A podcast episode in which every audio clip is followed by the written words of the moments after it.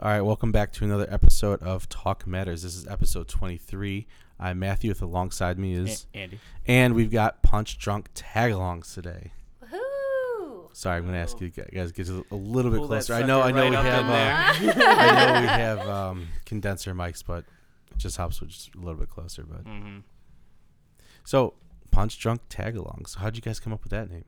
I've always been interested because I, I heard about Punch Drunk before I met you, mm-hmm. and I was totally like, that's so cool, because I never was able to come up with good band names. But I have a whole list of them. But yeah, so Punch Drunk Tagalongs, that came into being a few years ago when I went out with some friends and uh, had a little bit too much, uh-huh. uh, introduced to whiskey, but not like for the first time, but like definitely for the first time at the end of the night, you know, very special circumstances. And um, I ate an entire box of Tagalong cookies. I guess I shared. Uh, uh. The story is I shared, but I thought I ate all of them by myself for a long time. Mm-hmm. And I woke up the next morning, and uh, we were going to go to Cedar Point, and I was not feeling so well. And I was like, okay, I can eat my Tagalong cookies. And I like ran into the kitchen, and they were gone, and I didn't remember eating any of them. So, so did you punch something? I just like, punched Caleb right in the face. I was like, "Tell me, where are my Tagalongs?" No, um, yeah, that's where like, Punch Drunk Tagalongs came from. That's so we so just cool. kind of like yeah. said it out loud. I don't know. Actually, there's a whole conspiracy behind this because I say I came up with but it, but I think but I came up with so it. So we'll never know. Yeah, I thought it was um, just kind of a slapstick, tongue-in-cheek kind of thing. Punch yeah. Drunk Tagalong. I it's, think.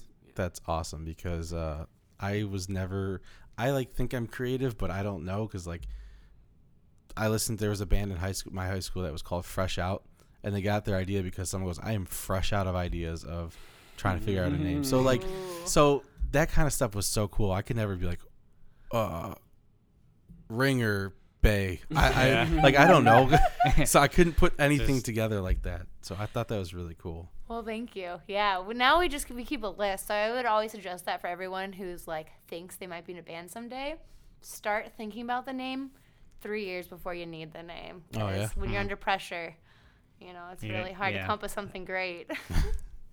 um. So I totally missed the, messed this up, but so Punch Drunk Tagalongs is Alicia and Caleb. Caleb. Caleb. Caleb. And, and there's, I know there's, I know there's, there's yeah. two others, right? Yeah. So we have a bassist and the fourth uh, named Alex, and the fourth is a rolling member right yeah. now. So I remember you mentioned something. Drummers. Yeah, I don't know. If, yeah, were we fully rotating drummers at the time? Yes, yes. Because I, I remember, so. yeah, talking to you about that. Um, I saw so. you guys at Hive Mind. Hive Mind? Is yes. that what it's called? Yeah. Mm-hmm. It was Akron. Such a cool place. Yeah, it is a really cool hmm. place. I never heard of it. Where's it at? Uh, honestly, I couldn't really tell you because it's not like a big venue. It's just like this seemingly kind of like a garage type mm. yeah. yeah. with a lot of artwork, which was weird because I found a ton of artwork from someone I went to high school with. Oh, you did? There? Yeah. Oh, uh-huh. Who's yeah. whose artwork was there? Um, man, what's her name? Yeah, then uh, I'll come back to it later. Yeah, yeah. there was like mm. that photography. Um, yeah, that was Brooke the, Ellis. Oh, all right. She had a ton of artwork there. Hmm. Yeah, and I mean, really, ton, really but there's like three, but it felt like there was a lot. That's so cool, though. Yeah, it was a really nice, cool place, and uh, it's my first time seeing you guys, and that was awesome. Yeah, and they're cool with the bands, which is really nice, and like, just a good spot for everybody to hang out with. Um, We've had some trouble like coming to like a good place that's like solid, that like treats the bands well in Akron. So like that's one of our favorite places that we've found. Right on. Yeah. So uh, how did you form? Like what? Wh- how did this all start? Oh, so I was doing a lot of open mics for probably like a year and singing songs I was writing. And um, I, of course, I met Caleb in The Secret's Out. I was dating him at the time, and we've met some other friends in the music scene as well. And I kind of was like, I want to start a band. So I wanted to get louder, and I had just plugged in an electric guitar. Um, I'd played electric guitar before that, but this was when I was really getting into it, and Caleb bought me pedals and decided to step it up. So I asked Caleb if he'd be in my step band. Step it up. To step yeah. it up. Step it down on the pedals. Yeah. Yeah, so, uh, yeah, he joined the band, and Alex, and yeah, and four drummers ago did as well, but yeah. So, so you guys have been through four? Is that what it seems like so far? Or? So what number are we on right now? We're not number like four to seven or eight because we're like mm. we have no, like three no drummers right no. now. No way. We have three eight. drummers right now. We don't have three drummers right now. We're about now. to work a third into the mix, but we do have well, three we why, can drum with. Why do you have so many drummers? Why have you been going through much? Is just is it just, is it just like you don't like just don't like their style or they don't fit schedule wise or? It's been a different um thing that comes up with each person. Hmm. Um, so. It's hard. It's it's hard being a band at that works at the level that we want to work at because mm-hmm. we're not just like playing out for fun once every two months. It's like, you know, like by the time a year comes up on our album, we'll have played seventy-five shows in a year. So wow, yeah, you know, so that's a lot. Of that's work, a lot of work, right? Yeah. And then you have other things like we work with a label, so there has to be that work there and communicating with them and working on that, and there's. you know, uh, content, creating that, um, press, um, art, you know, like all this stuff that goes along with it and just the booking alone. So it's hard oh, to yeah. have someone who's on board as much as we are on board. Absolutely. Okay. I know because you guys posted January's run and I was just jaw dropped. There's like, I didn't count how many shows, but I was like, that's so cool. Like it just, and we said it just we seemed like done. a long list. And the plus yeah. the graphic was the graphic art or like whoever did that artwork was, that was sweet. Yeah. That was for Weekend Friends. Um, with the, the, the car is like yeah, on like, it's like a robot car yeah. or something like that. It's so cool. Like a transformer. Cause that's really what you need when you decide to tour in January. um, but yeah, I mean, January we said we weren't going to play, but we kind of had a bunch of people who were like, hey, we're booking the show and want you to play. So we decided hmm. to play it. But that's pretty cool. People are coming to you guys to play, you know what I mean, play shows. Yeah. Yeah, that's awesome. That's great. That makes it so much easier. I was about to say, it's probably I'm like, easier. oh, I don't have to book other bands or deal with the um, venue or any of that. Um, but, yeah, this will be our first run on a tour with, like, another band. Who are you guys touring with? Um, they're called Weekend Friends. Okay. Yeah. So we'll, we'll see how that goes. Yeah, yeah, I saw you guys recently just played with The Flips again. Yes. Mm-hmm. How was that? It was great. It was I mean, really good. Because when I saw them at Hive, I'm gonna I keep forgetting that. What's Hive the, Mind. Yeah, Hive, you got it. Yeah. yeah.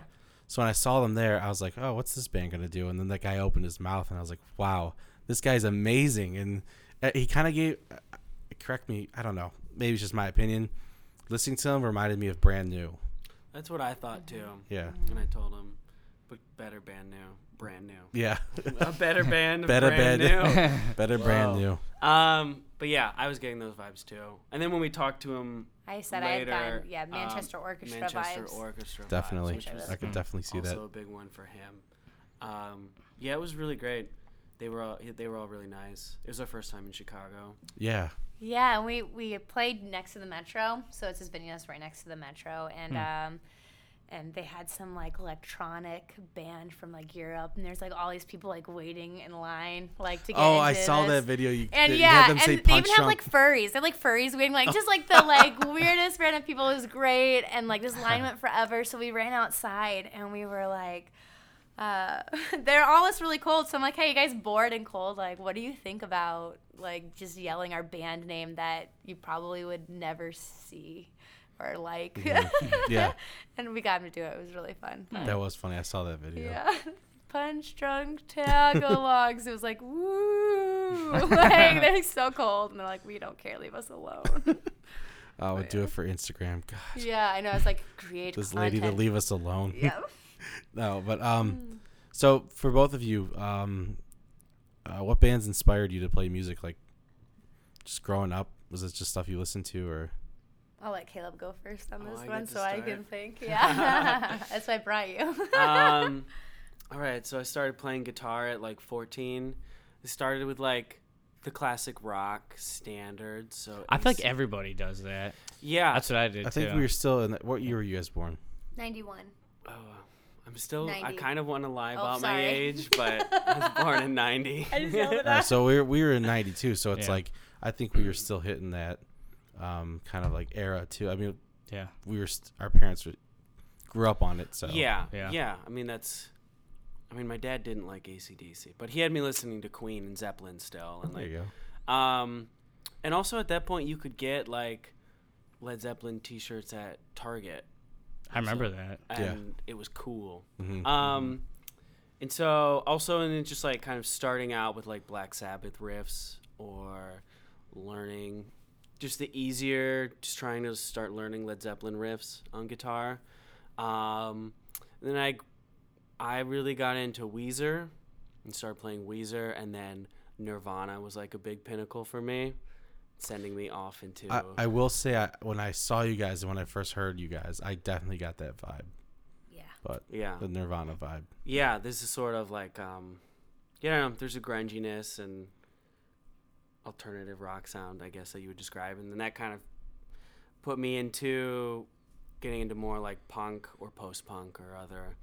Um, finding bands like Fugazi, which mm-hmm. was, was like my favorite band. Um, and that's kind of starting playing guitar is where I kind of approach it from. Cool. Yeah. Mm. yeah, I just, I started, as far as music, I kind of just started writing. I didn't even know what I was writing really, but like my dad, and I'm sure this is part of it, my the first time my dad taught me on guitar was a Nirvana song.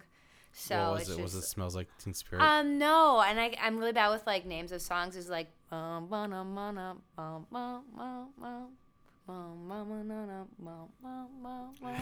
you, do- are really you doing low. Lithium? Yeah, I think. Oh, it's yeah. I did really high. It's all on the one and two. I was like an octave high. As Come As You Are. Oh yeah, yeah. As Come As You Are. Yeah. As You Are. Yeah, so that was the like pretty much like one of the first songs my dad taught me on guitar, and then he taught Thanks, me a Jewel Sadie. song, um, which Wait, I love. Song? Jewel. Oh, oh man. Yeah, I thought Jewel. you said Tool. I was, I was like, like, how did Whoa. you go from and Nirvana to Tool? Pulled out, yeah. yeah. That's so mathematical. Yeah. Yes. um, no, not quite. Jewel. Um, okay. So I really liked Jewel growing up, and then I definitely went through a Taylor Swift phase, um, fortunately yeah. and unfortunately. I feel like but, every girl's done that. You know, that came to haunt hey, me back I later bought, in life when it, we, yeah, yes, yeah. we had a we were covering uh, Taylor Swift songs, but mm-hmm. um, yeah, so that's kind of where it went, and I was just writing the whole time. Um, but then, like, my dad was young, so the type of music my dad was introducing me to was like Henry Rollins, Iggy Pop. Um, System of a Down, um, My Chemical Romance, just a lot of heavier stuff. My Chemical Romance was obviously later when I was in my teens, but the my, angst. Yeah, the angst. He showed me. Yeah. He's like, yeah, he's the like teenage the, angst yeah. era. Yeah. Yes, and like the Flaming Lips, and my dad just definitely um showed me a totally different side of things. And my mom was more so like Christian music, so I didn't really super. Um, I don't click with that. Besides, I loved Reliant K, and we were just talking about this over the weekend, and Audio Adrenaline, and um, those kind of Switchfoot, those kind of bands, because that's like what my mom would let me listen to. Mm. Um, but yeah, I would hide all sorts of songs on my iPod and like name them different things. My mom wouldn't find them. So did you make like a playlist that was like God is wholesome? Love. I said God yeah. is love. So it'd be like all what, Slipknot and Slayer. Yeah, and... I had one of those God is Love, and that's what Eminem was. And it was on my phone. I was like, oh my gosh. But mom knows now. Uh, it's out. But yeah. And then, yeah, that's kind of all the music. And I just had such a spread, because my stepmom was definitely into like Lenny Kravitz, Alicia Keys, and Pink. So I kind of got that like a ton of different, a ton of different. Yeah. Kinds. So I don't know who I am or what I listen to these days, but yeah, a little bit of everything. I think everyone's like that though. Yeah. So would you say those bands that influence you to play, would those be the same that influence your music now, or is there a little bit of a difference? I think I like to think that we're so removed from it, but we're not. Like when someone's like, oh yeah, it's like nineties, like it's like a little grungy, which I don't know if that's what you're necessarily going for. I personally love Hazy. That's that's yeah. the one I really vibe with. I, yeah. I like all of your music, but like Hazy, just I don't know, something about it. Yeah, a lot of people do like that one. Um, yeah, I, I think it does affect affect us in some way. It probably does. I'm not aware of it. I don't really listen to Nirvana or Weezer anymore. Um, I probably am mostly just trying to listen to like newer stuff that's out and being inspired by different sounds. Um, Keeping up with the kids. I guess so. Um, so it doesn't, to me, it doesn't feel like my like starting out playing guitar is inspiring me now, but it, I guess it probably is. I'm just not aware of it. Mm-hmm. Um, I mean, the biggest thing for me when I think about writing music is this sort of like dual guitar work that Alicia and I try and have. That's like not this sort of. I actually tried to like go against the sort of like classic like rhythm guitar, lead guitar, I guess, and have this idea of like uh, a wash of sounds, or like two guitars that are doing things maybe similar or like kind of different, or like interlocking guitars throughout melodies. Yeah. Um, which I don't, you know, Nirvana only had one guitar. And then I think Weezer usually, to me, now that when I listen, it's just like rhythm guitar and then leads. Mm-hmm. So I feel pretty removed from it, actually, but it's okay. Probably still there. Yeah. Yeah, because I know there were some songs we wrote with the other guy in our band, and I was like, I think that's a riff from something. We have to go look it up and be like, damn, yep. it was. Get it, get it was probably like ninety percent of the time. Yeah. yeah. We it, to this day, he I don't think you still remember, but we wrote a song where your bass line was this, like literally probably one note away from a Stain song. I think I do remember. It, it was a, it was almost like that song Mud Shovel. It was like, oh. Yeah. And so we played Mud Shovel, and then like two songs later, we played that song. I'm like, they were different tuning. They now. probably think we're still playing Mud Shovel. Like, wait, wasn't that band still playing that song like yeah. ten minutes ago? You're like, no. But how was the uh, chemistry? Like when you first two started playing together, like was that? Did you guys pick it up pretty easily, or? Yeah, I would say Caleb's the person I've had the easiest chemistry, like musically, with, and that's yeah. why it just made sense. Yeah, it's probably the reason why I joined the band, I guess, because we just started playing together first, because we were always just like, there are just hanging instruments out. around, they're like hanging out and going to open mics, and then it was like, I was in a band before, and so I had my own music, and then Alicia just had her songs. And then at one point, um, or at some point, I guess, she was like, and I was like kind of scared to play guitar with her because like she had these songs and they were all very emotional. She was playing at open mics. And then um, she was like, you should play something to this and see what happens. And it, it seemed to click pretty well, especially mm-hmm. I think the first night that she got like her electric guitar and amp. And then we just like were jamming. And I think I have a recording somewhere. It's called Super Epic Jam. It's just like an hour long, and it's like I was looping stuff, and she, and it was just like we're just like riffing. His roommate comes in at some point in time. He's oh, and like, starts on the drums. You guys, oh, does he? Okay, but yeah. then he's like, all right, I'm going to wherever. Uh, you want to play some ping pong with me? And there's just like, like this like some ridiculous recording. Bar, and we're like, no. And we're like, no, we have found our calling. Like, leave jamming. us now. Yeah, but he did play the drums for a while too, yeah. and it just it clicked that night. That's when we wrote "Let Them Pass." The first like kind of iteration of it, but maybe that was a different time. Yeah, I don't okay, know. You gave me the face up. But yeah, it I seemed, think you made that up. It seemed pretty pretty simple. She didn't she didn't yeah. tell me to stop playing, so it was like I guess this is working. Yeah, yeah. I guess this yeah. is musical consent. I guess this is, yeah, yeah, uh, that's important. Oh, consent. Yeah, there is sometimes in some way there's nothing worse than like laying down a rhythm track. And then someone really trying hard, but you're like, you're not picking this up. You're not getting it. You're kind of just puking all over what I'm doing right now. It happens when you just like jam with people. That's like, for sure. Like, you're really mm-hmm. good. It's just not the same. You just don't vibe together. It's mm-hmm. sometimes not about the technicalities or something. It's just yeah. about like two people. Serving the song. Serving the song. That's what Andy and I did. We clicked very quickly. Mm-hmm. I mean, uh, and that's why it was so hard to find a guitarist, because it wasn't like we all started together. Yeah. It was Andy and I started, and then we started piecing, putting the pieces together, and this isn't working, this isn't yeah. working, blah, blah, blah, blah. It can be really hard. Oh, it was tough. Mm. You two hold on to each other, though. yeah. yeah. Never there let is, each other never, go. There is a, there is a weird connection tattoos. between drummers and bassists. It's just this... It's the rhythm section. Yeah, mm-hmm. it's important and special. Yeah, and then once we stopped, we found other bands, and it just wasn't the same. Mm-hmm. Like trying to, I'm not saying anything bad about the other bassist, but it just it wasn't him. Yeah, I know. It's, and that's it's the toughest a very, part. It's a special thing. Um, yeah, just about vibing. You know, it's not even about someone's skill level. It can just be about yes. like.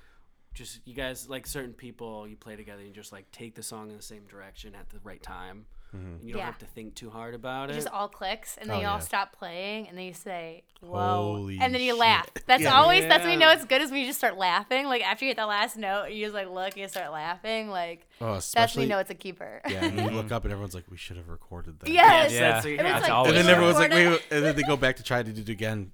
That moment's oh, gone. Yeah, and the original yeah. sort of, like, magic, like whatever it is, you're like, it's not exactly the same. You're like, that's not what you played last time. Like, yeah. what's not what you played last time? You're like, well, you just did it five seconds ago. Yeah. I forgot. It's fleeting. Very yeah. fleeting. So, one of the cool, really cool things that I remember when we first started talking at work, um, you said something. You said you're like, we, we're a signed band, and I, instantly I thought that was really cool. I was like, oh, cool. I'm working with someone who's signed. Uh, That's cool. That, that's cool yeah. to me. That's really cool to me. So how long did it take it. to you guys get signed? Did you guys get noticed, or like did you? Yeah, how does it work? How the whole process works? Yeah, uh, I'm not good enough to be a musician to get signed, so. No, that's not true. It's being in the right place. I'm at the always right time. Negative about myself about music, but anyways. Yeah, I'm like, don't be hard on yourself, Matt. Listen here, gotta be at the right place at the right time, um, and that's really what it was. It was a weird circumstance and. Uh, Honestly, a bunch of events that happened that led us to getting signed. It started with us, started with me being in another band back in the day and walking through the hallway and seeing this really tall guy play very, very loud, stand like a foot away from like this full stack amp. And he was like six feet tall, like big hair. And I just remember I was also, I was also at this like uh, practice studio where everyone was like uh, metal. It was just like... Mm.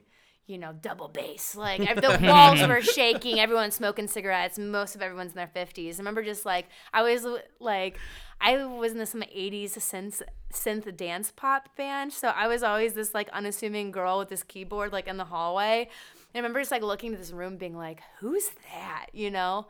Uh, so his name ended up being Frank, and I ran into him later at Happy Dog because – the East Side, rest in peace. Mm-hmm. Um, Is that gone for good now? Yeah, because um, he used to do the door over there, and I remember being like, I said, do you practice in my practice space? And honestly, I can't remember what the practice space is now, but I think I called it like level five, and it's actually level seven or something like that. Like, I was just so like. That's not a level. So yeah, he's nice. Like level seven, and I was like, oh yeah, like whatever. It's like that, and he's like, yeah. So I remember like. Talking to him and uh, that kind of being like a connection from the past. Well, randomly, did he see us somewhere? Or did he just reach out? I thought maybe you saw something of his. I don't know. I can't yeah, remember he, how. He kind of reached out about how they might be doing like a little mini tour and they were looking for different bands. And he knew I had a band in like Akron at the time. And they were going to play like an Akron show and do a Columbus show and a Bowling Green show and a bunch of other ones. And they're kind of doing this like where you do like a little mini weekend tour together. Um, and they had just been signed to a label. Mm-hmm. And then this is, um, they're like releasing a compilation C D and everyone would get a single on it. So we, so he asked us if we wanted to do this. So we did. The whole thing kind of actually ended up being weird and we got randomly dropped from the Akron show that we were supposed to play. It was all kind of a mess, but later on it would happen that one of the people from the label really liked us. His name is Eric from the Sonder Bombs. I'm not sure if you've heard of them, but he worked at the label, and he was coming out to our shows, and he ended up dragging out the guy who's kind of like the manager of um, that label out to see our show, and uh he fell in love with us. So he was just like, I really like you guys. I want to talk to you. And we were kind of like. It was actually like. Who are you? Yeah. He you was know, like. Yeah. He was like, uh, is that, I'm, is I'm it? the manager of label. Um, you know, how serious? Like, you guys want to make a living? You guys want to be musicians? And I was just kind of like, I don't believe anything that you're saying right, right now. We were kind of pretty dismissive. Yeah. And it took a, a little while to actually. Like meet up again and be like, oh, this guy's actually kind of for real. Like it's actually going to the label and he actually works at a label. That in yeah, itself. Yeah. How weird is it that you, not signed band, tells a guy who's like looking to sign you, going, who are you? Yeah. Yeah. yeah. He's probably like, uh, like, like I, I don't know about you. And like looking up like what he said and being like, it seems pretty true. So yeah, that you know. So then we worked with them and like over a year. We yeah. kind of worked out a contract with them and uh, recorded uh, with Jim Wirt at Superior Sound Studios, which is also like kind of in connection with the label that – so there's another label. It's called Tragic Hero Records, and they're kind of like the the parent label of our label, which is Sun Pedal Recordings. And um, Sun Pedal Recordings used to exist, and um, it was Buffalo Killers and a few other bands, and it kind of went dormant for the last three or four years, and then Randy wanted to use us kind of as like a stepping stone to like start the label back up again. So we all agreed on that, and then they've signed two more bands since then, and yeah. It's so it's a pretty young label right now, or?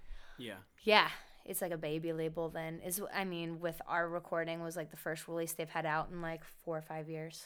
Maybe it's more like a zombie label. That's what I'm saying. Like it's like, yeah, or Lazarus, you know, label. But yeah, it's uh, it's still like new now. Yeah. Mm-hmm. And kind of getting back, you know, I guess the modern connections. Because James recent. Taylor's son, I can't think of his name right now, was on it. Like they yeah. used to have like bigger names on it, but. So where's this located? Like Cleveland. So off. Of and where did where did the guy come from to see you? Where did he come from? Yeah. Where did well, he go? He's, he's also so there's a there's a Tragic Hero office in Cleveland. Oh, okay. Yeah. And so that's like he manages that. Mm-hmm. And then um, there's the recording studio in the same building, and then he runs Sun Pedal Recordings out of that building also. Now, do you guys feel like pressure now that you have this? It almost seems like an obligation because you're signed to something. Of course, yeah. You know, you're. Nah. nah. I, I, Caleb's like, I'm not worried about I it. I wonder yeah. who's more chill in this relationship. uh, yeah. yeah. I mean, we signed a contract, right? So it's like any kind of contractual anything. Like, of course, there's like responsibility there. Right. Um, we're legally bound to do certain things. So, yeah, yeah, there's a little more pressure there, of course, but. I would say they don't really push or pressure us. It's more like we never needed anyone to do that, and mm-hmm. I think that's why they did sign us because, mm. I mean, I think we've been called one of the hardest working bands in Cleveland, or I just say that about myself. But um, but we've always worked very, very hard, and we're always, like, been self-driven. So um, we don't really have that kind of pressure from them. Mm-hmm. And how do you, do you guys have other jobs too? Yes. Yeah. Okay. So I don't how know does where that all, I'm at with that, but yeah. How does that all play out? Because I always see buddies of mine in other bands that work at places, and then they go tour for like a month or two months straight, and I'm just like, how does work let you do that? Um. Well, for me, I'm kind of in some weird area where I can like work from home most days and kind of do whatever. Um. I might get a real job again someday, but we'll see what happens. Taking some time off for my yeah. mental health. Okay, I got you. Loud and clear. Yeah. um, and then Caleb is a gas man, so he's just burping. I, he's, just burping he's burping over here, so but yeah. literally he is let's, a gas man. Yeah. yeah. Um, well, you know, the other thing is that we we we've done the longest shows that we've done in a row is like nine or ten. We've done that twice, and then we do a lot of just like Friday, Saturdays. Oh, okay. Um, and so really, like, you can get a lot of shows doing that, and you can get like pretty far, and then you just drive six or eight hours back on Sunday, and like your weekend was driving and playing, and so it's like really awesome and also kind of stinks and exhausting. But um, it's definitely like for us playing to like in a town where pretty much no one knows us on a Friday or Saturday is just kind of increasing the chances that someone's going to be out. Yeah. So we're not doing month-long tours right now. So like I have, I work um, for the gas company, Dominion. Mm-hmm. Call him about all of your bill problems. Don't, I his phone can't number do anything is, about just that. Kidding. I actually don't know his phone number by heart. um, yeah, I have nothing to do with that. And he also doesn't do customer service. Um. So I just use vacation for like the weeks that we'll like the week that we'll do. Mm-hmm. And then after that, we're just doing weekends. So it fits in everybody's schedule and pretty flexible. I mean, mm-hmm. if and when we do a month or two, I'll have to quit and um, I'll, I don't know what I'll do. Yeah. We'll figure That's it out. That's the life. Yeah, that is the I, life. I mean, I've always just been curious. I mean, I, I guess I shouldn't say a month because I don't know anyone personally that's like that good going out for a month. But mm-hmm. Uh, but I like I was telling Dave and his two other bandmates that uh, I follow some like bands like Counterparts and like all these bands online uh, on Instagram, and I see them come back from these tours. And, like, yeah, I gotta go back to work now. I'm thinking, you were just gone for three months. Who's letting you leave for three yeah. months to come back and work? Like a lot of industry know? jobs. So many people who do that are like bartenders. Oh, okay. Yeah, yeah. And they'll know know people. I think that helps too if you it's, have friends. Yeah, you know, it's a that. lot of just. It's because I uh, we always like when you meet musicians for the first time, you say hi, you say you sounded good, and then get that out of the way. You get that out you know of the way. fifty-fifty well, whether that's true or not. Um, and then you and then everybody asks what they do besides music because everybody wants to know, and it seems like it's whatever you can, mm-hmm. and then whatever pops in your life that's flexible. You know, I mean, I think I've met. Um, The one that stood out to me, a dude does like I T work for a company, um, but he just happened to find one where he went in there and was like, I tour as a musician. And they're like, sure, you have a job here. Mm-hmm. And like, that's pretty rare. Hmm. Yeah. A lot of bartenders, just whatever you can. A lot of poor people. A lot of poor people. Yeah. Because I know, I think Dave was working at Guitar Center and he was touring a lot. He was, he was for a while. Yeah. I've, yeah, I've heard that they will let you tour and you can keep your job. Now, see, that makes sense. Well, it's music, music and industry. Music, so. Yeah. Yeah. Mm-hmm. Yeah. Hmm. Interesting. Yeah, I'm trying to think if there's, like, the most interesting job that I've heard someone have while being a musician. Nothing's really standing out. They're all pretty regular. Very few of them are just musicians. Yeah. Um... The ones that are usually also operate as solo musicians. Yeah. And so... So it's constantly music. Yeah, and they can get really nice, like, winery gigs. It's three hours, you know, and they're doing covers, but it might pay a good amount. You know, cover the rent mm-hmm. just from, like, one or two gigs for the week. Those are the only people that I know that are just musicians, and they might have a band, and then they can also do all these other gigs. Hmm. Yeah, you're definitely playing other people's music if you're kind of doing three or four hour sets at yeah. a winery. No one wants to hear your singles. Yeah. Yeah. Yeah. I mean, Dave told a really cool story about how they did uh, a wedding, and the guy who asked them to do the wedding wanted them to play all originals. Mm-hmm. And he's like, this is super awkward because no one's going to like what we're playing. Yeah. Yeah. But, but hopefully it's, it's that person's day, though. Yeah. Yeah. The guy loved it. He was a really good friend of Dave's. And uh, yeah. We were asked to do a wedding. I think it's coming up like in a year. So we'll see if cool. that still happens and they contact us again. What or, was that what was that feeling like though when you got signed? Like Oh. Did it just do you remember how you felt? It was exciting. It was like, whoa. But it like it was such a slow process, so by the time we actually announced it to everybody, it had been worked out for like Oh really? But it was scary. Honestly, it was scary too. Yeah, it, was... it was it was mostly scary. It was like, what am I doing? Um, what am I getting myself into a little mm-hmm, bit? And we were trying mm-hmm. to be like really careful and cautious with the contract, but also not pay a lawyer. So we didn't have someone we didn't have oh, a lawyer look at it. Did you guys just look over it yourselves? We had some friends look over it. Yeah. Who were musicians or signed musicians. We had a friend who's a lawyer, but not an entertainment lawyer. Um, and also there's like a certain like D I Y ethic that I like want to have. Mm-hmm. So I'm like, I'm just going to learn all this. And it's exhausting. Yeah, Caleb bought a book that's like two inches thick. Like whatever the Bible is, like three times that. And it was like, oh, that was a, was that tour? What was that? It wasn't just of touring. It was it had label stuff in it too. Well, I got two books. One was for touring and one was for like the music industry. So yeah, I just trying to read. So it was scary.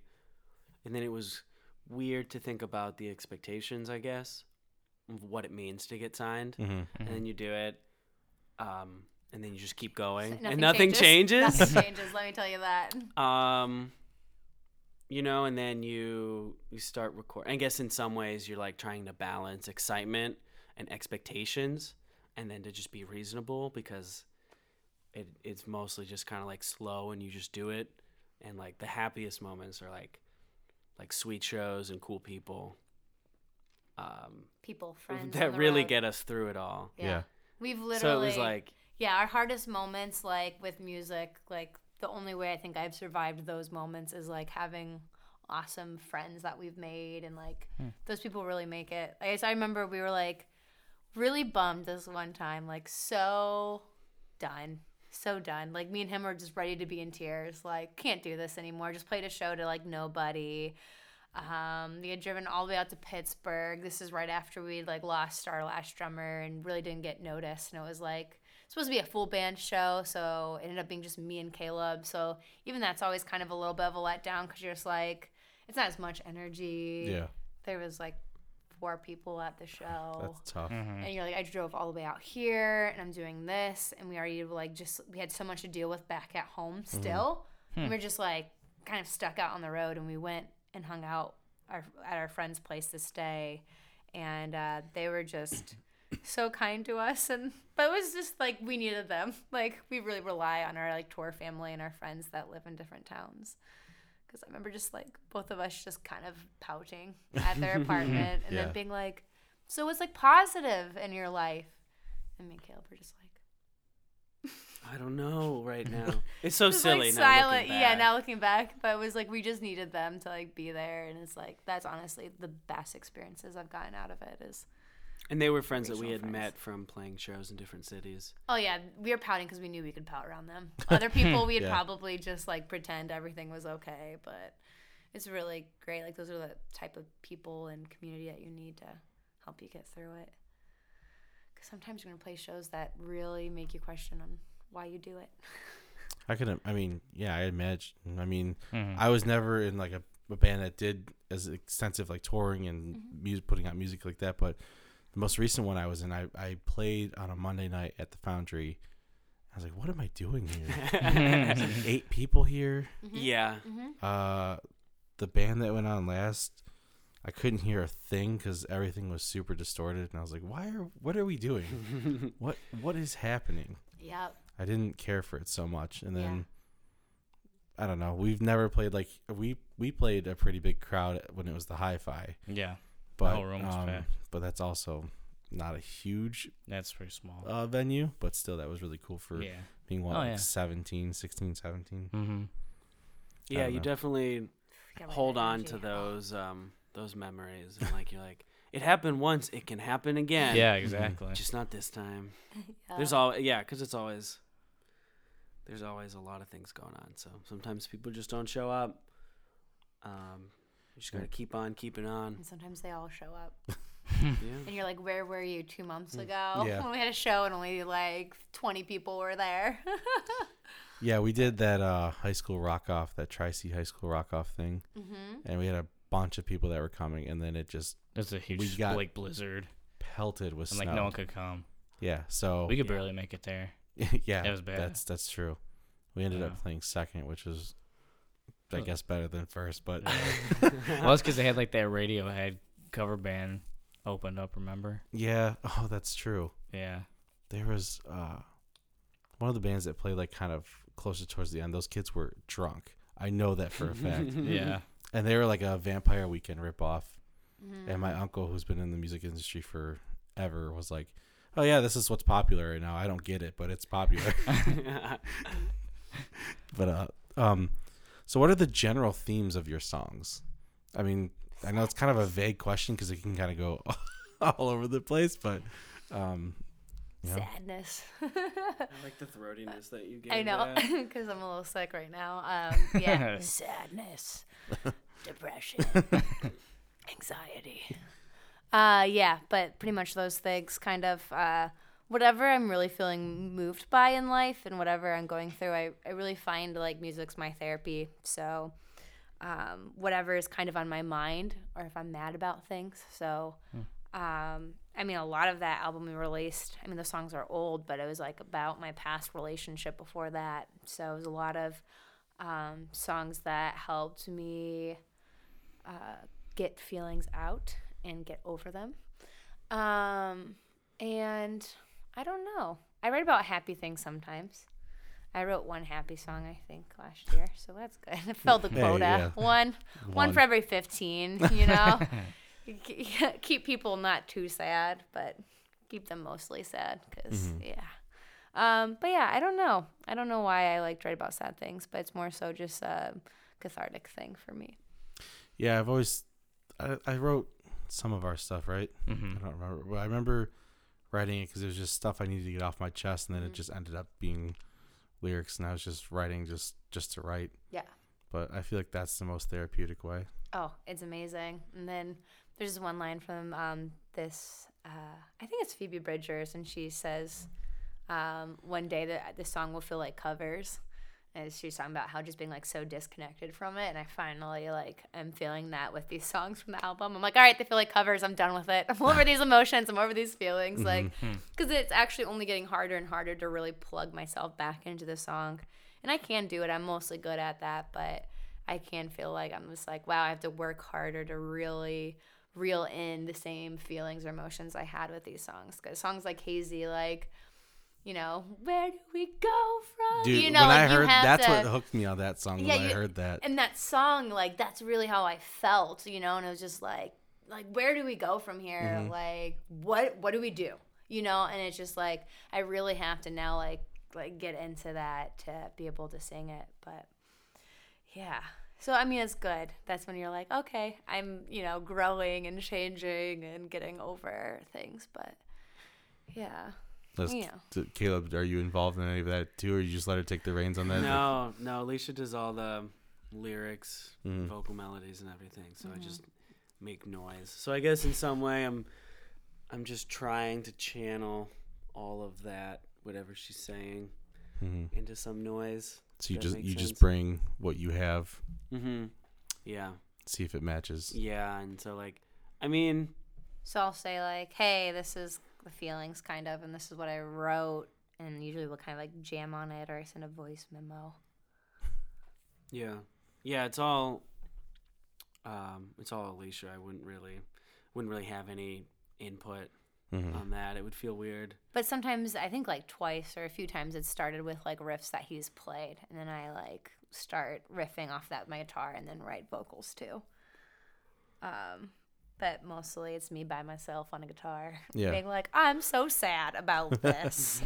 And this is how I feel about it. So then, I'm sorry, what was your bassist name? Alex. So then he just kind of comes in and picks up where you guys have started yeah. already creating. Yeah. Alex Bass. Alex, Alex Bass. That's, yeah, that's his new name. So I just gave this him is actually, name. This is really funny because I just realized that last week that I think you have Alex's name wrong in your phone, and yes. I have Alex's name wrong in my phone when I first met him, because the place that you meet Alex's is at the bars normally. Mm-hmm. So I think probably, this is my theory on it, but that both of us were like, Alex whatever, and like I put, so he's Alex Waite in mine, and then what's he what's he in yours? I was trying to be clever. Oh, just mine. Kidding. Some of us try to be clever, some of us are just drunk. But his name is Alex Wright. It's spelled, I think it's more like the Wright brothers mm, spelling. Like W R? And then oh, yeah. I G H T. Is how? His name, but I, I spelled it like Wright, like writing. Oh, all right. Because um, okay. when I met him, he was in a band and I was in a band, and then we started playing, our, our bands would play shows together. So I was thought I was just being clever. I was like, Alex Wrights. I just like to think that no one knows how, what his actual last name is, and we're all just messing it up all the He's time. He's pretty good too. Yeah, yeah. He is. Mm-hmm. So yeah, and then we'll we all get together, start jamming on the, you know, Alicia's got the composition mostly laid out, and we just start jamming and looping, and pretty see much what happens. Keep doing it over and over and over and over again. Do you yeah. guys? So did, when did he join? Was he like right he's then and there? He's the original. He's oh, an cool, cool. original founding member as well. Cool. So yeah, the I mean, us we've stuck like us three have like stuck since the beginning. So Alex is what allows me to know that it's not like me or us that are the problem. So. And you guys still have like a studio you rent out to um, practice? We're on or? our like fourth practice space, but yes, yeah, we have one that we share with um, the Sonder Bombs. Sonder Bombs. It's uh, yeah. I feel like I heard you mention them before. Not yeah. not even in this interview. But yeah, like, like oh, twenty yeah. minutes ago. Yeah, no. twenty minutes ago. yeah. yeah. Now I remember. Um, no, yeah, the Sonder Bombs are really cool. Check them out. They're uh, another cool Cleveland band. Uke Pump, Pump. little, little Uzi Uke Pump. Uke punk. Uke punk. They're, yeah, like, uh, they're, they're also signed. Give a good uke pump, man. Just give a good uke pump. They're signed Cleveland band, too. Mm-hmm. Yeah. And they're they're going to be going places. I think, yeah, in January. I mean, and, literally. And, and, and, uh, literally. I was yeah. say, I literally know they are, but also they're great. Yeah. Um. So, yeah, we share practice space with them. They're good people. Mm-hmm. Uh, what's your experience you like? What's so? What's been your experience like when you tour? Like, uh, what's the best part and what's the worst part? I'm interested to hear what they say because like, what sea level? Yeah, we want to. I kind of want to yeah. compare the two. Yeah, that's good. The best part is, I would say, the people that we meet on the road, um, and sleeping when you finally get to that bed like, at four a m. But like, a surprisingly good oh, sleeping. Yeah, where you're like, I have no idea where I'm staying, and all of a sudden they like open into a gated community, and you're like, no way. And you're like, they live where? And they're like, yeah, this is my parents' house. Like, they've been out of town for three months. You guys have, a, each one of you has a bed, and you're like, oh my gosh. That's never happened, has it? Um, like similar things to that. Maybe she's she when we're on tour, she just disassociates, and she's imagining that this is happening. She's we're, so tired. So it's just so an Airbnb. Tired. That's like a palace. No. Yeah. She, that's where she thinks we're going, and we're just all sleeping on the floor. No, we actually we've gotten uh... this air mattress is a queen size bed in yeah. mine, just to help. Uh huh. Like if you're stranded on the desert. In the Walmart parking lots. Uh, yeah. Oh yeah. yeah. In the van. No. We haven't yeah. done. We only slept in the car once because we were sleeping in a camper and there was a mouse that was slowly dying inside the wall, like mm. trying to get out. Just like scratching at the wall. So that freaked me out. So I went to the car. After I woke Caleb up and was like, he's like half, he's like half awake. I'm like, there's something in the trailer. I was yeah. like, he's just and there's like. Like scratching like right behind her head. So it's like, do you hear it? He's just trying to wake up and he's like, oh my gosh, we're dying. We're dying. Um, yeah, friends. I don't know. Um, good things. Good. Just like sometimes being pleasantly surprised by the turnout in another city on like a Wednesday night mm. and people just like buying merch and coming up and talking to us and saying that they really liked it. Um, is like the reason that you do it, and it's yeah. also like very surprising because you're always just like, we're in Fairfax on a Wednesday night, let's see what, what happens. Please buy our things. Let's see what I happens. I did not expect all of you to be here. Uh-huh. um, Thanks for bringing your parents. Someone, someone at that show, what they had seen us on like a Bands in Town. Yeah. Oh wow. And came. That's cool. And came Fairfax, and Virginia. There's like, it? yeah, we've been listening to you on Spotify and saw that you were in Bands in Town and just popped up below your name and I was listening and I saw that you were playing here. So we came. Brought his girlfriend and I was like, that's cool. Whoa. I was like, it works. Yeah. yeah, it works. We just need it to happen a couple hundred more times. Yeah. We're on to something. We're on to something. How many years do we got? Yeah. How many times? Um the best parts? Um, yeah, I don't know. Just having breakfast. Like, breakfast. We love breakfast. Go. Funny but, like interactions and stories that we get from it. Um, like I literally have some of the funniest stories. I mean, I'll tell, like, can I tell one? Can I tell one funny? Which one yeah. are you telling? Yes. The one of the person who's not here. No. Can we not tell that one? No. no. I'm gonna vote no. No. Well, what other funny story do we have? That's the only one I can think of. No. no. I'm gonna vote no. Okay. On what that else? One. What other funny stories are there? Um, I don't, I don't know. know. There's just funny stuff. Like we almost leave band members at gas stations on accident. And it did happen Oops. once. Yeah. Oops. It, yeah. Or it? then you think that there's you're all sitting there waiting in the car. You think you're still waiting on somebody. Everyone's, so already, everyone's already in the van. And then I remember yeah. one time that Alex said, I was like, yo, I didn't know you were in the car. He's like, I've been in here the whole time. And I was like, I was waiting for you. What are we waiting you. on like, right now? I was like, we're all like, okay, we're ready to go. We've sat here for twenty minutes. Um, but yeah, I don't know. Always, I don't know, fun little interactions.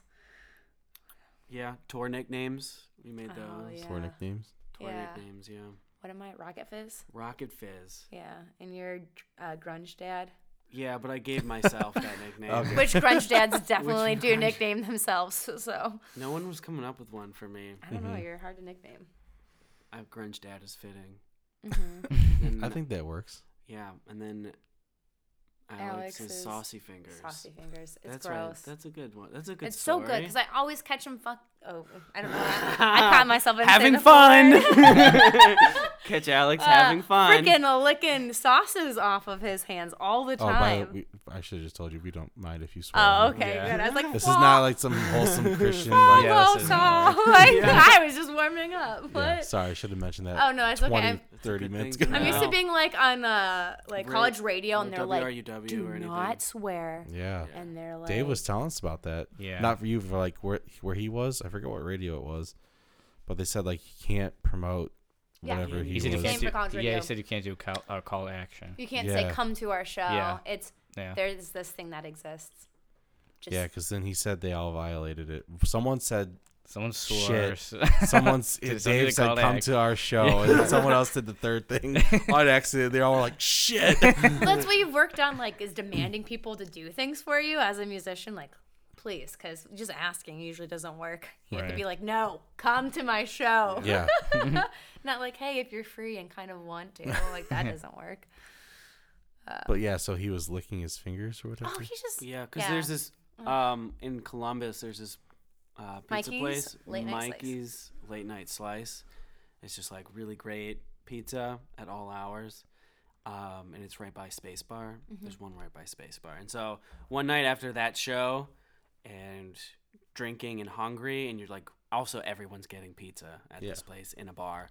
Um, and he's just waiting, and then we look over, and there's just these pumps of different sauce that you can get for your pizza, but he's just putting them on his finger. Sauce pumps. And then just licking them. And we look over, and we're like, what Nasty. Are you doing? Unicorn sauce. Unicorn sauce. Oh. Like just like hot like sauce. In his fingers. I'm and like... we're just like... Saucy sometimes fingers. Just, yeah. That's yeah. how it came. That's good. And that's his but nickname. That happens all the time. I just see him just like licking his fingers. I think fingers now it's all a little now like it's he does it because playing of the into name. It. Yeah, yeah, what happened first. Yeah. He's like, please guys, like, this is my tell me my nickname again. Yeah, it's his character. Yeah, I got to keep up my appearance. Yes. He's yeah. like, don't keep forget with... my nickname ever. And yeah. Alicia is Rocket Fizz because she's always crossing the streets with like, when it says like, don't walk in two seconds. So she runs across, and the rest of the band is like, we're not running. They're just on the other side of the street. And she's I, just. And then also we went to Rocket Fizz, the candy store. Yeah. And we were like, that's yeah. Alicia. She also had purple hair at the time. It just keeps getting better. Rocket Fizz. Rocket yeah. Fizz. Yeah. That's me. Mm-hmm. And I am just a grunge dad, I guess. Always will there, be. It's always okay. will be. I have a Honda Pilot. It's a. I should be grunge mom. It's purple. It's purple. It's too. More like a dark, manly purple, like a royal purple. For Manroon. It's maroon. Manroon. That's perfect. Uh, Crown Royal purple. Yeah. Uh, worst parts of tour. Yeah, worst part. Gas station food that mm. you start eating and then realize that you shouldn't have. What did you mm. get the one time? Like a tuna sandwich? Like a hot dog. Tuna sandwich from a gas station. That just sounds bad. I think Everyone you smelled it. it and you were like, I'm not doing this. Yeah, it was bad. Um, nobody coming to the shows. Um, oh, you find out you're playing with high school band. What? What? It's usually not. I always Happens, try to be but... like, oh. I was in high school and I and played. And they made a call out to their science teacher when they're on stage. And I was like. Oh. Also, no one was at that show. Just... That's what I'm saying. No one was out there besides his science teacher and so his parents. So they called out their science teacher. Oh, okay. Yeah. Mm, shout out to. They were cool kids, you know. It's just I'm just sometimes it's like, oh man, where am I? Like you were saying, just like, what am Detroit. I doing yeah. right now? I'm you said Detroit, ten yeah. years older than this kid. Well, it's technically, what is that called? Hamtramck. Hamtramck. I've never Some heard. Of weird it. Place. It's um a city within Detroit City. Hmm. It's the only city that's within another city, I think, technically. Hmm. That's interesting. Mm-hmm. Yeah. Um, I maybe made that fact up. Please fact okay. check us. Yeah, is this we, like Dax? Into, yeah. No, it's not like the yeah. armchair expert. We're like, gonna have someone. We have in. we have someone. We were joking because we had her on at one point, and she fact checked me. I was like, we should just have you fact check, just yeah. like Dax yeah, Shepard's yeah. armchair expert. Uh-huh. I love that podcast yeah. by oh, the way. Me too. Um, I love Dax. Um, yeah. Yeah. What, what are some other bad parts? I mean, in general, we being d- tired. Being hungover, being hungry. Is there, is there a lot of is there a lot of uh, like crunch time pressure, like getting to the next show or? No, you're always there ten hours before. You're like, what do we do? Yeah, we oh, usually yeah. because we're booking our own tours. we're usually are like not trying to overextend and get somewhere ten hours away. It's just, it's more expensive and it would be more right. difficult, and there's right. no reason to. Right. Um, so we always tried to book like four or six hours away, and like maybe we would do an eight just to get somewhere like once. Mm-hmm. Um, but usually it's more like we have a lot of time yeah. to kill, and there's four of us. What does everybody want to do? That's the hardest. And we all probably just want to hang out in our rooms, but we're not at home. So what do we, how do we reconcile everybody, keep everybody entertained and happy and hanging out so not we can get to the, v- not spending yeah. too much money, mm-hmm. um, to get to the venue really early, but not too early. And so it's a lot of just like hanging out, trying to find stuff to do. And we're always way too early because I'm like the A type, so I'm like, they said load-ins at eight thirty. We're showing up at eight thirty, guys. Or six. Like maybe, yeah. Or showing up at like, you know, five minutes early, because that's what a good person does. And then we show up. And they're like, the sound guy's not going to be here for an hour and a half. What are you doing, you know? And they're like, yeah, we can't give you your drink tickets yet until the door guy shows up. The door, door guy doesn't show up till ten. And you're just like, what do I do for two hours? Oh, man, I'll never forget when we had a show at Peabody's. Oh, my God. We got there at, like, noon. Noon? Well, because it was, like, a, a slew of bands. Because yeah, it was, like, a Sunday. Yeah. Yeah, um, it, yeah. Terrible time because yeah. it was a big, like... Um, it was a pretty big... It was a battle of the bands. They have three uh, they stages had, there? Yeah, they had three. Well, it's, it's, so it's it gone ma- now, yeah, but it's yeah. gone. Yeah. But they had the main um, stage. They had... The upstairs. The upstairs. The side the, one. The side one and upstairs. Upstairs... was disgusting. No, so, they only used the main stage, though, the big one. I know, but we I saw this yeah, like pig squealing band up at the yeah. top one. It was like two thousand eight, two thousand nine, so everyone was wearing like super tight yeah. uh, skinny jeans, and they had the the f- hair over their face, and there was just this breakdown band, and I was like, this is ridiculous. But no, we we were at uh we played at Peabody's on the main stage because it was like this battle of the bands thing, and I don't know what time it started, but everyone wanted to leave and get food, and I was like, I'm not leaving all of our equipment right here in Peabody's yeah. to go walk down the street. I would love to go get pizza right now, but uh I think we I don't want to come back to someone. So you're grunge dad. You, oh, you didn't yeah. know. He was, yeah. That's the other, the grunge dad has to try and remember all the things and be responsible. Well, I was, I was super anal about um people touching my drums. Like yeah. uh, the dude from Step Brothers. Yeah, he was, he was like that. Like no one was able to, I was my own roadie. I would not let anyone touch it. Oh, you want to help with this? Nope. Kind of. Well, then finally I was like, okay, if you want. I mean, you have a lot of stuff to carry. Yeah. That's, that's tough. We always try to help. We have a lot mm-hmm. of stuff, though. Yeah. Usually between our pedal boards and merch, it's about the same I time. Like We've mm-hmm. been backlining a lot, too, recently. Oh, it's, beautiful. It's a new beautiful thing. Yeah. You only need one drum kit up there. That's why I always try to get, like, one drum. Bring your own breakables. Like, let's just, like, let's skip all of that. But, yeah, I'm also not I a do, drummer. I so. do realize there's a double standard. Yeah, because yeah, like, I'm like, no, I'm bringing my own amp. Are you yeah. stupid? I'm playing out of that? No mm-hmm. way. Uh-uh. The tone isn't right. Yeah. So there's double standard, but it is nice. Everybody usually appreciates it. Yeah. Yeah, I don't know. I Where was I going to go with this? I do like hearing that a, a lot to come. I want a lot. to come out of the monitor when I'm back there, mm-hmm. but that's just me. It's just for timing and stuff like that. Mm. Um, I don't know what other drummers prefer, but uh, I don't know. Um, all the vocals. All the vocals. All the vocals. All Alicia's guitar and nothing else. Because their songs are a lot of like vocally led, or vocally cued. Yeah. Mm. So it's easy to know where you're at a lot of times. Yeah, I thought I just had a hoarse throat a week or two ago. Turns out I was sick, but I didn't know at the time, and we had practice, and I was like, I'm going to save my voice. It was the same night that we were playing at the Grog Shop, um, and I was like, I don't want to sing at a practice right before we're supposed to play, and I already feel bad. And we all were trying to play the songs without any of the vocals, and it was just, like, really hard. Mm-hmm. I was just, like, staring at each other, and we were like... We're like, is this is the this part? It? And I was like, you know? I don't I'm like, think I don't. so. Yeah, it's so hard. Yeah, mine's... I'm the other way around. I could... Because I don't focus on, like, every band I've been in, I've never focused on the lyrics mm-hmm. or the words or... or pitch or whatever, mm-hmm. it always was guitar and bass. Yeah. I just that's how I knew where I was. Yeah. Mm-hmm. But and I think that was the hard thing. Even if that's what the drummer was going off of, because I think Caleb and Alex were both like, I think I'm in the right spot. And oh, I was like, so good luck. Like, I don't know. I wrote this, and I have no idea where I'm at. So I'm like, unless I'm singing the lyrics, I don't know them. Is Caleb the... No, wow. Um, Alex? Sh- shoot. Alex is based... Who's who's touring with you right now drumming? Oh, we didn't even say their name. There's a bunch of different names. Um, there's Tuck and Mike right now are our two main boys. Mm-hmm. Yeah, Tuck and Mike. Tuck and Mike. And Billy Joe and Johnny. Just kidding. It's just Tuck and Mike. It's just talking, Mike. They do great jobs.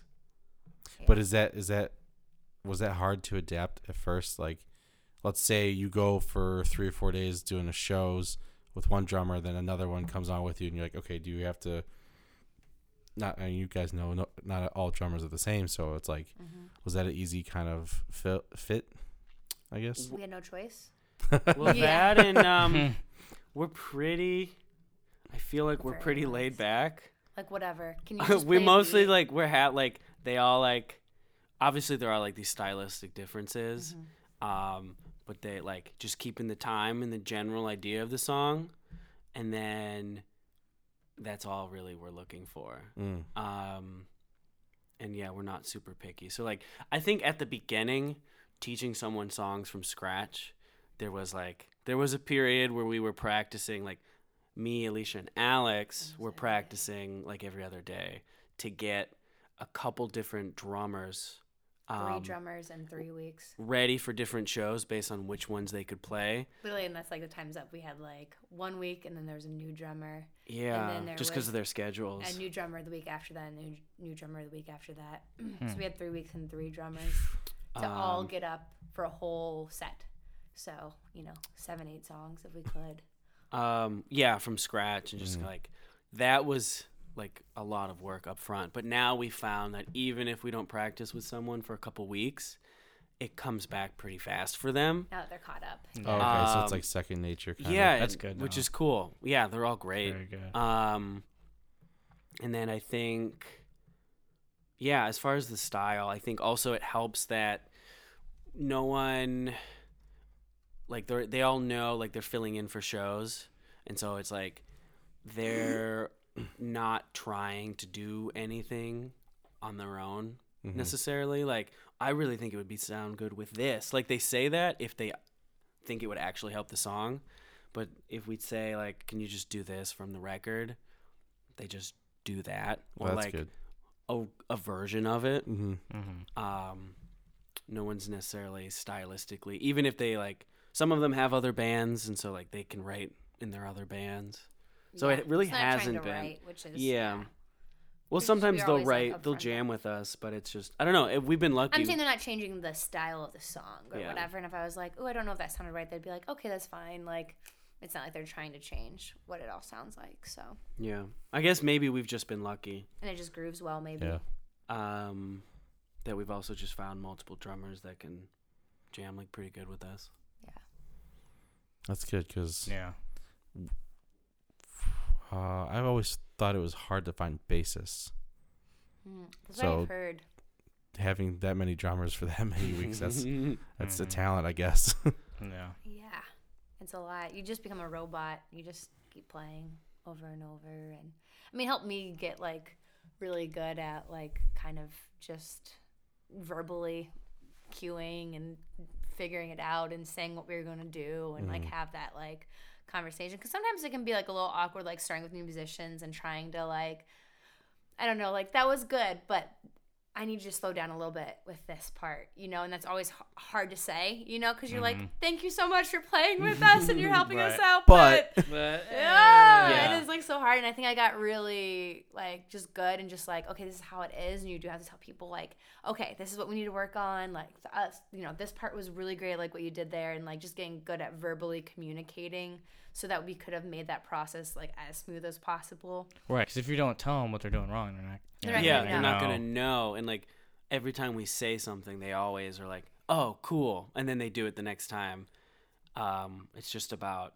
It's also kind of the balance of picking like maybe one or two big things after we practice a song to focus on, so mm-hmm. they get that, and then maybe the next time you go a little further and a little more nitpicky. And sometimes you're like. That wasn't perfect, but like we could do it, it would be great for a show, and only drummers in the crowd would be like, I don't know about that part. Yeah, right. But everybody else is going to be like, you guys were awesome. Yeah. Right, everybody, yeah. It happens each time we play with a drummer. People will just be like, this is your best drummer. And I'll be like, you guys are either lying or like, everything just sounds good. Mm-hmm. I think it's yeah. the second one.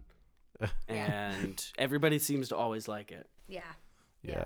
So I yeah, get... you just try and pick like the big things like tempo and time changes yeah. to get them all caught up on. And yeah. I catch myself doing that a lot when I'm at shows, just especially if it's like drummer. Yeah, and I get really nitpicky. I'm like, I uh-huh. wouldn't have played it like that, but I mean yeah. that's not my music, so I'm not gonna judge. Yeah, and I was sit there like, eh, I would have probably done a crash on that one, not, not the China or Orion. Yeah, like, I don't, it, little things like that. Um, but so do you guys have any new music coming up soon or in mm. the works? Mm, we do have that something you're allowed to talk about. I yeah. don't know if it's like. Yeah. I mean, we are releasing something next month. Um, it's technically I don't I'll just say it. I don't. I don't think I'm allowed to say it. Just keep it a secret. No, I yes. just, I'm just gonna say. Uh, it. I think you should keep it a secret. Yeah. Okay.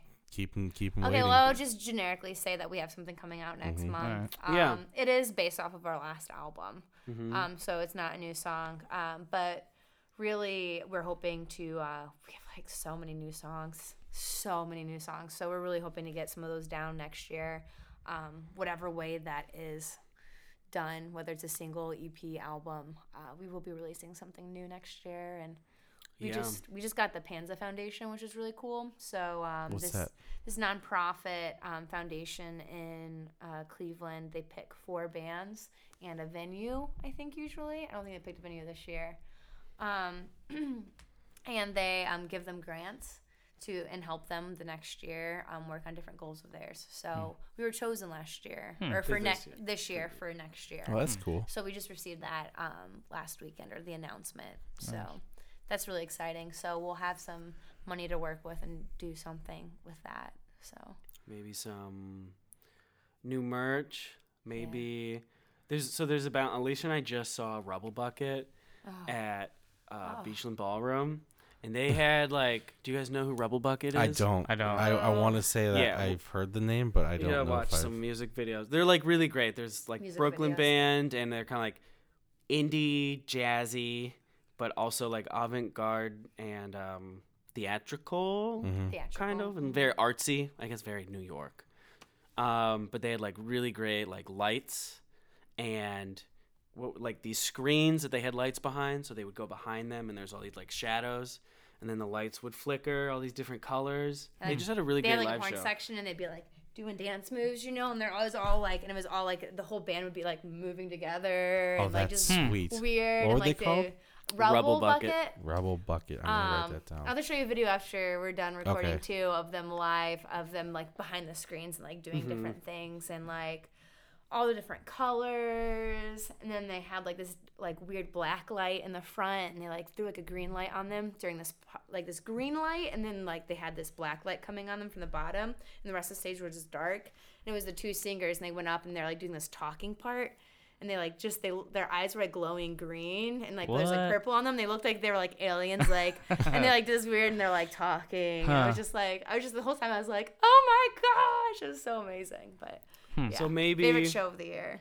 Maybe you know, maybe years, we'll but. pay for a choreographer to really help us out. You know, it would yeah. totally help us. But I, I think I can choreograph actually. Or maybe some, maybe some small lights. We were like talking. We like we'd love to have something, but I don't. It's also, also depending like on the with, with the venues. Smaller shows and the venues.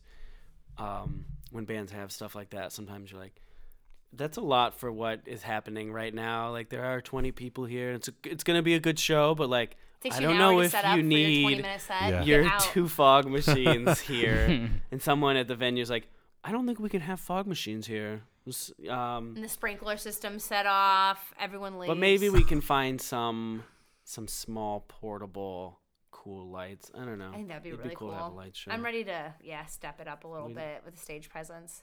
We're into like. Psychedelic yeah ish type. Someone said that we sounded like the Black Angels, yeah which I'm like, which oh my sweet. gosh, thank you. But so I liked I mean I, I've only seen you guys once, but I like the stage presence that I saw. Yeah yeah we jump around a lot. I have a really sore neck all the time. mm. I stretched last time and I felt I did good. too. Remember we all stretched together and we're like mm-hmm. listening to the music and we all started like yeah. doing head rolls. And I was like, this doesn't look weird at all. Yeah. And then we were doing like a little yoga. I had a drum instructor who would tap dance before going on stage. Whoa. And he said that a bunch of people would sit there and make fun of him and laugh at him, but he would go on there and just tear up the double bass. And I was like, I guess that was just helping him with his footwork. And I yeah. just thought it was the most bizarre thing ever. It is pretty bizarre. He, like, all the he things like, to pick. He just made himself sound so badass about tap dancing. And I was like, okay. Let's see you do it. uh, he showed me. So. Did he? Okay. Yeah. Yeah. Sounds like, yeah, someone who would show so you. Yeah, your, oh, mon- your money's of worth. Course. Get your money's worth for that uh, session, huh? Yeah, let me let me make yeah. you pay dude, me to show yeah. you how I can tap yeah. dance. Dude, I just want to know how days. to do some little tricks. Yeah, tricks show me these here. rudiments. I don't care about tap dancing. But so I've got a few more questions because we're kind of running out of time. But yeah, I'll, so, I'll try to be short-winded. Well, so if you had to choose right now, and I know you guys still have plenty of shows to come up. Yeah. What would you say your, your favorite show would be so far, and what would your least favorite show be? Like, what was out of the water? What was one you're like, shit? Well, I would say album release, of course. Like, that was so insane. Where like, was that? And that was like Grog Shop. Oh, Grog yeah, Shop, sweet. Yeah, and uh, great turnout, and the whole crowd was just singing all her lyrics, and I just, it just all felt so great. Uh, like, the energy was so high. It was all so good.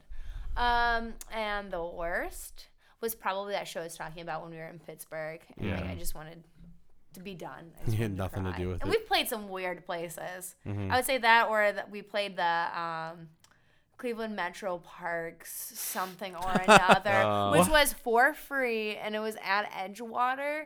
And we ended up singing, and um, there was a heat advisory that day. It was Father's Day, so it was like one hundred some degrees, and then we had no covering, and we were just on the cement block at Edgewater. And I started seeing spots and like almost passing out while we were playing. That was probably. That was awful. But worst. Yeah, was that your worst? Probably. Were you thinking Ugh, of something else though? Awful. I think, yeah. What were you What were you thinking about? Um, no, that would probably be it. I don't. Is that it? I try not to dwell on these things. He's really good at that. no, I'm like, you. I'm like, I want to talk about every, how yeah. awful this was. Remember every for like, the next two yeah. weeks, and he's just like zoning me out. He's nah. like, just it's fine, man. Yeah. It's okay. I'm like, yeah. no, it's not. They didn't even pay us. Um, yeah, I'm trying to think. We, I feel like we've been lucky. I'm trying to think if there have been times we haven't had like aggressively bad people mm, being I, around. I have oh, once. I had very. That, that was, was probably really the worst bad. show. But that was but a cool show. It was right after my show. I had a I had a stalker incident that was very what? very scary. And that one was really upsetting. It was very scary. Where was like, it? Um, that was at the Beachland Tavern. Yeah, uh, like I went home sobbing and changed all of my Facebook settings, and like for the next probably six months was looking for this person's face like at every show. Because they bought terrifying. my they bought my C D because I was like, well now they just know like I'm a kind of in a way a public figure. It was like just the first Alicia's time where I was famous. Like, holy shit, we have but, a public figure. Yeah, on. yeah, no. Wow. But I was just all of a sudden I was just like, wow, all of my movements are online. Like this is so scary. Yeah. Hmm. I was I was terrified. It's just, just yeah. someone who like knew too much about you, or like um no, just wouldn't leave me alone. I'm pretty sure tried to roof me, followed me to the bathroom. I like um dumped out the drink because like I didn't ask for a drink. He just showed up with the same drink that I had already had. Like and opened, he said, "Open." He said, "This is for you. for you." And then I said, "Thanks." And then I'm not stupid. Like I went yeah. to the bathroom, and he literally walked and followed me to the bathroom and waited outside the bathroom for me. I dumped it out, and I came out. And then he followed me, and then literally I was watching. It was like one of my favorite bands, Sloth Rust, was playing. We got to open for them, so I was so excited to see him.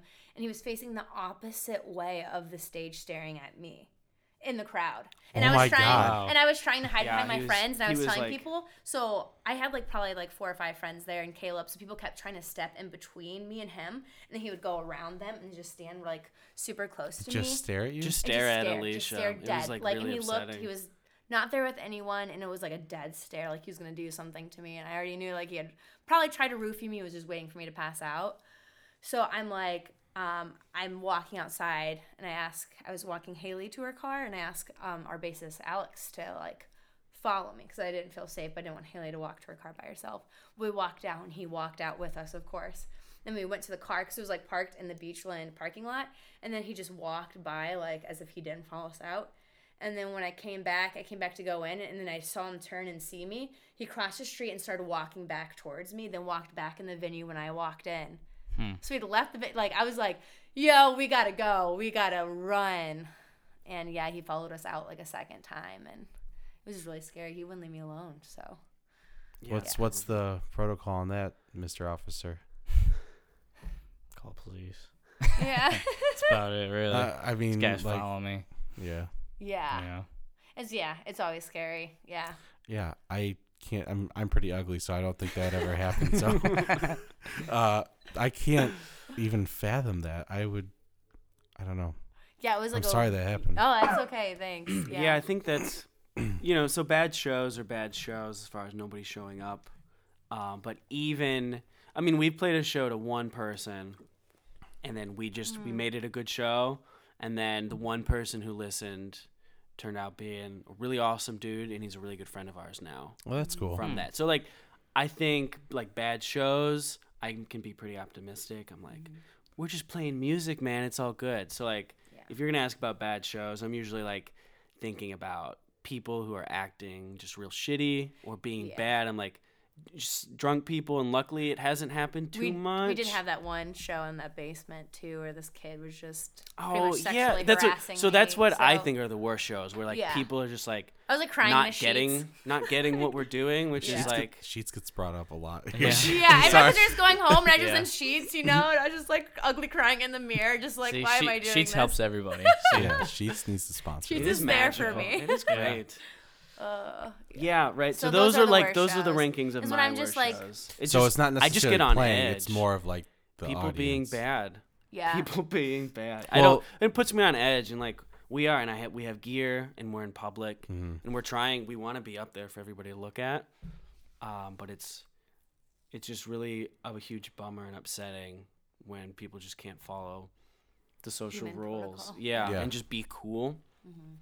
So those are the worst shows for me. And mm-hmm. I think one of the coolest things Andy and I just found out was was Dave here or were we at No, his, we were doing his podcast. And he said, he told us he was telling someone else, telling someone he knows about our band when we were in high school. But this was just recently though. Yeah. So he was talking to them and he's like, "Wait, cuz we were called Rogue." And uh, Dave brought this up to a friend and he said, "Oh, wait, Rogue? I know them. Oh, you played a show at them." Uh, oh, wow. That would have probably been what? Eight years ago, probably. Yeah, yeah. Nine and years he, ago. he goes, he goes. Those are the nicest dudes ever. They let me use a tuner. They let me this and this. So I, I like when shows go like that. I remember yeah. uh, there was a band at at Peabody's where the drummer was just had like a just a black cloud over his head. Like mm-hmm. sticks were broken, and he went up there to, when it sat on his. I'm going to use the word throne, and it busted. And so I let him use mine, and then. I went up there. I'm like, wow, his seating was this high, and I don't need to be up that high. So I had to like quickly swirl it back down and set everything up. But yeah, I don't see why not. We can't just help people out. Yeah, yeah. And that's really cool. And those mm-hmm. are like the memories and experiences. Are like, this is why we do it because yeah. we're all just like hanging out. Yeah, I mean, I don't know. That's yeah, it's all of our friends that we've met, like the Pittsburgh fam, you know, Steven and all of them in Columbus. They those are the best shows because. You know, it's just like it's like the outside of the show itself is also like the just interactions with people that are so good. We were blown so. away by that. I was like, "Are you sure you're talking about the right people?" I didn't yeah. yeah. That's such a long ago memory. Yeah. yeah, it will stick with people forever. Mm-hmm. Like, yeah, but yeah. So, um, you have. Uh, I was gonna say we're done. We're up, but uh, one more. You have a new tour coming up. So, if you want to talk about that. Yeah, so we're just going on a quick tour in January with Weekend Friends, and then we are also just added to our Friends album release in Bowling Green. So it's just going to be the sixteenth, seventeenth, eighteenth, and nineteenth of January. But uh, with Weekend Friends, we're hitting up Columbus, Cincinnati on the sixteenth, Columbus on the seventeenth. We're playing a show in Cleveland on the eighteenth, and then the nineteenth, we are playing with our friends Teaminade, which is amazing. They're really cool. You should check them out in uh, Bowling Green uh, for their album release. We'll also be in Columbus January eleventh, which is the week before. So. And so where can people listen to you? Uh, any streaming um, platform, and we also have a Bandcamp. So Ooh. And if they want to buy a C D, they can as well. Mm-hmm. So when is this coming out? So I'm trying to. We did so many Next podcast. Thursday. Yeah. Next Thursday. Yeah. Cool. So also um, on the fourteenth, you'll be playing a local show with the Tom Catleys for their album release. Yeah, and December fourteenth. December fourteenth, sorry. Yeah. And that's at a Negative Space. Oh, we were just, just there, there just recording there the Saturday. Were you? Okay. So Dave's got his own podcast called Zig at the Gig. All the time, oh yeah, so. He's got a podcast yeah. called Zig at the Gig, and Andy and I went on that's, there, and uh, that's how we found out about that whole thing. From oh, oh yeah, yeah about borrowing and uh, using our your tuner. Yeah. So yeah, that's yeah, a cool little space. So yeah, we're doing a Friends album release there. It's really cold though. Make sure you bring your winter coat. Oh my god! Really? Really? Yeah. I couldn't believe it. Yeah. Yeah. That's a good thing to know. Bring a yeah. coat and uh, um, hand warmers and a heater. Wait, when when heater. Is that show? Uh, it's not this Saturday, but next, which is I December think it's next fourteenth. Friday, oh, Friday. December fourteenth. Make my way out. Yeah, come hang out. Yeah. It'll be cool. And I'll we, look at my schedule. Yeah, and I'll be like, you. I know the band. Yeah, yeah. I interviewed two of them. And we play first, which is the first time I'm playing first in like literally probably two and a half years in Cleveland. So I'm actually really excited about that. So hmm. I can just play and then hang out. So, yeah. Yeah. I cool. played uh, Negative Space one time, but they were they like moved their stuff across the hall. Okay. So yeah. if you go up there, have you been there before? Um, I went up there to see a friend play. Yeah. So if you really went up cool. there and you go make a left, they're on the left. But now they just went across the hall. Yes. Yeah. So. And there's that whole like art studio area. Oh, it's beautiful. Yeah. I love so it. Cool. Yeah, it's cool. I like it there. Yeah. So, so yeah. thank you guys so much for yeah. coming on. This has been another episode of Talk Matters. Have a good night. Thanks for having us. Yep.